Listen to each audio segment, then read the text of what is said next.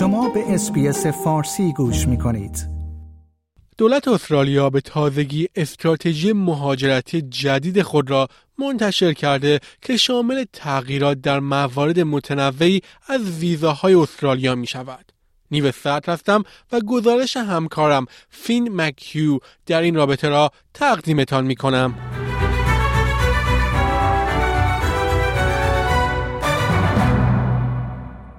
بررسی مهاجرتی که همه مدتها انتظارش را داشتند بالاخره توسط دولت منتشر شد و به نظر می رسد هدفش کاهش پذیرش ویزای استرالیا پس از موج بی سابقه مهاجران در سال گذشته باشد. محور اصلی این برنامه محدودیت های سختتر برای دانشجویان بین المللی است. استرالیا بیش از 650 هزار دانشجو بین المللی دارد و اکنون بسیاری از آنها نسبت به دریافت ویزاهای دیگر فشار آوردهاند. این اتفاق پس از بررسی کارمند ارشد دولتی مارتین پارکینسن صورت می‌گیرد. او هشدار داده بود که سیستم مهاجرتی استرالیا برای هدف مناسب نیست.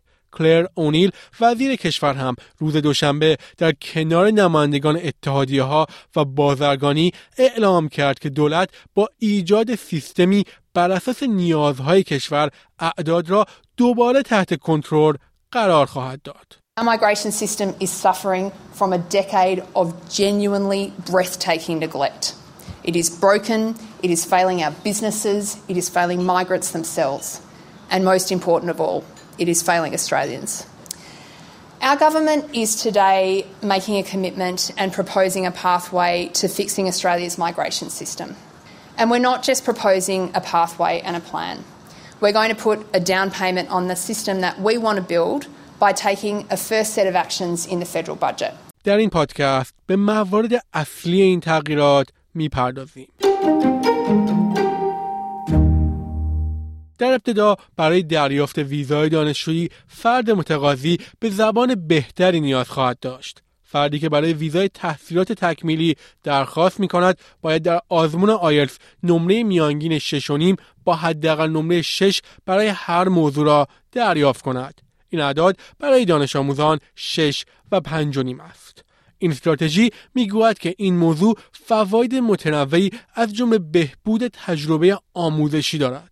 Now, what we have seen with students who are struggling with their English is that they are at much higher risk of exploitation and that they are likely to gather in really low paid work and uh, not be able to move out of that over their time in our country. Now, we want to run a good integrity filled migra- uh, education system here, but we also want to set our students up for success. And if we allow them to come here without functional English that will allow them to work, we're not doing that. همچنین محدودیت هایی برای چیزی به اسم پرش ویزا وجود خواهد داشت. دولت می‌گوید این پرش ها شرایط موقت دائمی ایجاد می کند. به این معنی که حدود 108 هزار دانشجوی بین المللی برای بیش از 5 سال در استرالیا بودند و در این مدت خود را به نوع دیگری از ویزا منتقل کردند. این سیستم در حال حاضر به این معنی است که فارغ التحصیلان می توانند تا 8 سال با درخواست ویزاهای مختلف و انتظار برای رسیدگی در استرالیا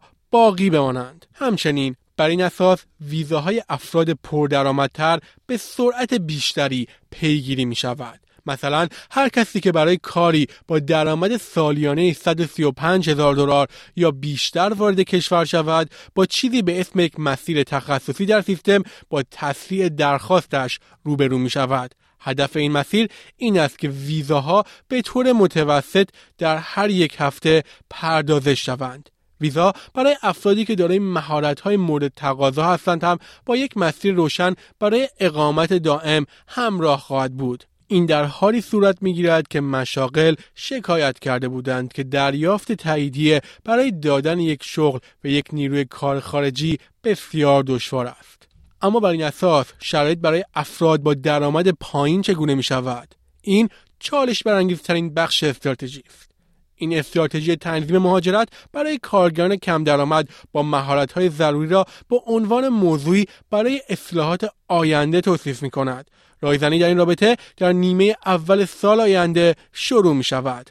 افراد کم درآمد در مقابل سوء استفاده بیشتر آسیب پذیر هستند اما به وضوح در چندین بخش کلیدی مثل مراقبت از سالمندان و کشاورزی منطقه‌ای به حضور آنها نیاز است این استراتژی برای مهاجرانی که به دنبال تغییر شغل هستند انعطاف پذیری بیشتری دارد و می‌گوید احتمال رفتار ناعادلانه را کاهش می دهد و در عین حال مزایای بهرهوری مطلوب را برای کارفرمایان و اقتصاد ایجاد می کند. نیروهای کار مهاجر اغلب به یک کار وابسته هستند. این جستجوی کار دیگر یا شکایت از بدرفتاری احتمالی را برای آنها دشوار می کند.